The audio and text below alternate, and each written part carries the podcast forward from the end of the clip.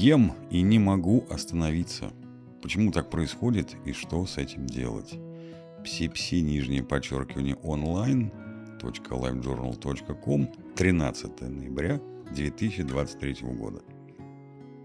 Еда – это не только энергия для нашего тела, но и удовольствие для нашей души. Но бывает так, что в наших отношениях с едой что-то нарушается, и мы начинаем есть даже тогда, когда объективно этого не хотим. К сожалению, не существует какой-то одной причины неконтролируемого потребления пищи. На наши отношения с едой влияют очень многие факторы. Не только физиологические, но и психологические, культурные и социальные. Например, люди – которые хронически сидят на диете, находятся в зоне риска развития компульсивного переедания и нарушения пищевого поведения. О том, почему еще мы можем есть слишком много и как помочь себе исправить ситуацию, читайте в разборе психологов сервиса Пси-Пси. Почему я продолжаю есть, даже если чувствую сытость? Как уже было сказано, причин такому поведению может быть много – мы перечислим самые распространенные из них. Эмоции. Часто к еде нас заставляет тянуться стресс, тревога и даже скука.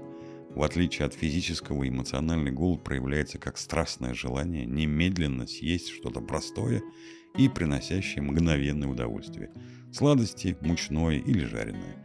Но даже если вам удастся получить облегчение, на самом деле проблему едой не решить. Ваши чувства остаются с вами, и разбираться нужно именно с ними.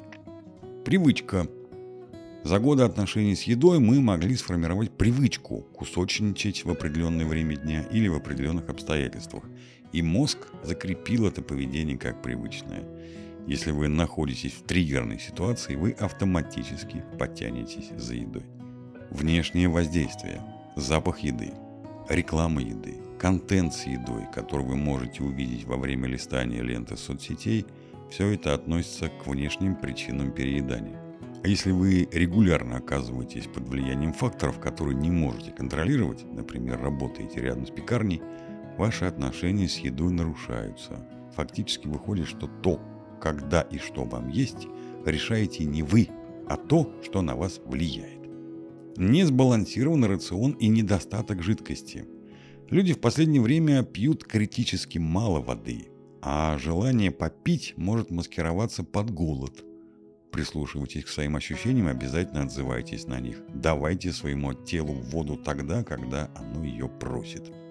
Рацион, в котором нарушена гармония, например, не хватает клетчатки, белка или жиров, приводит к постоянному ощущению голода. Организм требует свое, даже если вы чувствуете, что желудок полон. Также переедание часто становится спутником недостаточного сна или отдыха. Зависимость. В норме еда и правда вызывает у нас приятные ощущения, но иногда мозг словно подсаживается на них, особенно когда других источников радости в жизни человека ничтожно мало. Он начинает подавлять естественные сигналы тела, вызывая непреодолимое желание получить порцию еды. Таким образом может сформироваться порочный круг. Чем больше вы едите, тем сильнее становится тяга к пище. Как себе помочь? Перестать сидеть на диетах и начать практиковать осознанное питание, обращать внимание на еду, давать себе возможность полностью ощутить ее вкус и текстуру, медленно жевать и отлавливать ощущение сытости. Сформировать рутину. Есть не когда придется, а в отведенное для этого время и не пропускай приемы пищи. Научиться распознавать эмоциональные триггеры – что именно провоцирует вас переедать? Какие ощущения заставляют съедать больше, чем нужно? Посочувствовать себе и пожалеть себя. Есть по возможности дома или в одних и тех же местах и не отвлекаться, например, не есть за рулем или за работой. Искать поддержку, общаться с людьми с похожим опытом и теми, кто не осуждает, а старается помочь. Как понять, что проблема требует вмешательства специалистов. Иногда переедание не становится проблемой. Например, если вы переели в гостях, но в остальное время не замечаете за собой такой тенденции, то все в порядке. Но иногда отношения с едой настолько нарушены, что требуется помощь специалистов. Если вы ответите на следующие вопросы «да», вам стоит задуматься об обращении за помощью. Чувствую ли я, что мои пищевые привычки выходят из-под контроля? Бывает ли такое, что я ем в тайне от всех и или чувствую вину за свои отношения с едой? Чувствую ли я, что несмотря на бесчисленные диеты, на которые я сажусь, мне ничего не помогает? Бывает ли такое, что я съедаю большое количество еды, даже не ощущая голода? Какие специалисты занимаются темой переедания? Для восстановления отношений с едой лучше всего придерживаться комплексного подхода и обращаться к нескольким специалистам.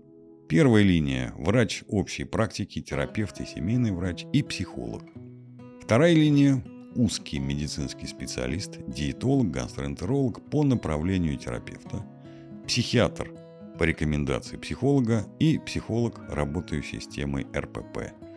В ПСИПСИ есть специалисты, которые занимаются ведением клиентов с РПП. Получить их помощь можно, заполнив анкету на их сайте. От себя добавим, будьте здоровы и приятного вам всем аппетита!